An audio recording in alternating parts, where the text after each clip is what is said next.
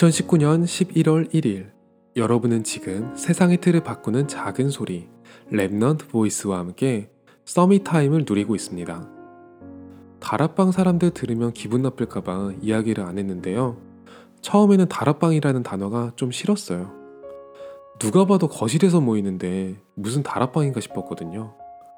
그냥 모이기만 하면 다 다락방이라고 하고 혼자 있어도 다락방이라고 하니까 이 세상 건물이 다 다락방인가 싶고 다락방이라는 단어 자체도 제게는 좀 폐쇄적으로 느껴졌었어요.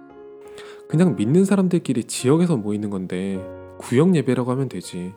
왜 부정확한 단어 선택을 할까 싶었죠. 애초에 세계 복음화 전도협회라는 풀네임 대신에 다락방이라는 별명으로 더 많이 불리는 교단답게 여전히 우리 현장에는 모여도 다락방, 안 모여도 다락방, 수없이 다락방이라는 이름을 사용하고 있어요.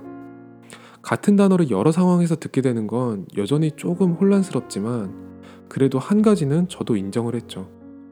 다락방의 개념을 깔끔하게 정리하는 일보다는 다락방 전도 운동을 일단 현장에 일으키는 것이 먼저라고요. 그래서 저도 제 현장에 이 다락방 운동이 일어나기를 기도하게 됐어요.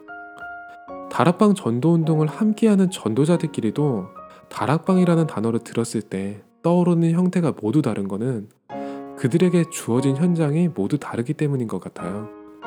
즉, 다락방이라는 것은 정형화된 전도의 기술이 아니라 현장의 필요에 따라서 인도받는 전도의 흐름인 거죠. 각자의 만남, 각자의 업, 삶의 현장이 모두 제각각이기 때문에 어떤 형태가 될지는 일단 해봐야 알 수 있는 것 같아요.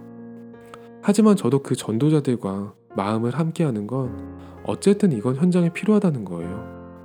당장 우리 옆에 복음 하나가 없어서 죽어가는 영혼들이 있고 그들에게 필요한 그리스도가 전달이 되어야 하니까요. 그리고 그들이 또 그리스도를 전할 수 있는 제자로 자라나도록 지속적으로 양육도 되어야 하고요. 복음 가졌기 때문에 지극히 상식적으로 가질 수 있는 생각, 다락방 운동은 거기서부터 시작되지 않았을까요? 오늘이 여러분에게 최고의 Summit Time이 되기를 기도합니다. 여러분은 지금 세상의 틀을 바꾸는 작은 소리 Remnant Voice와 함께하고 있습니다.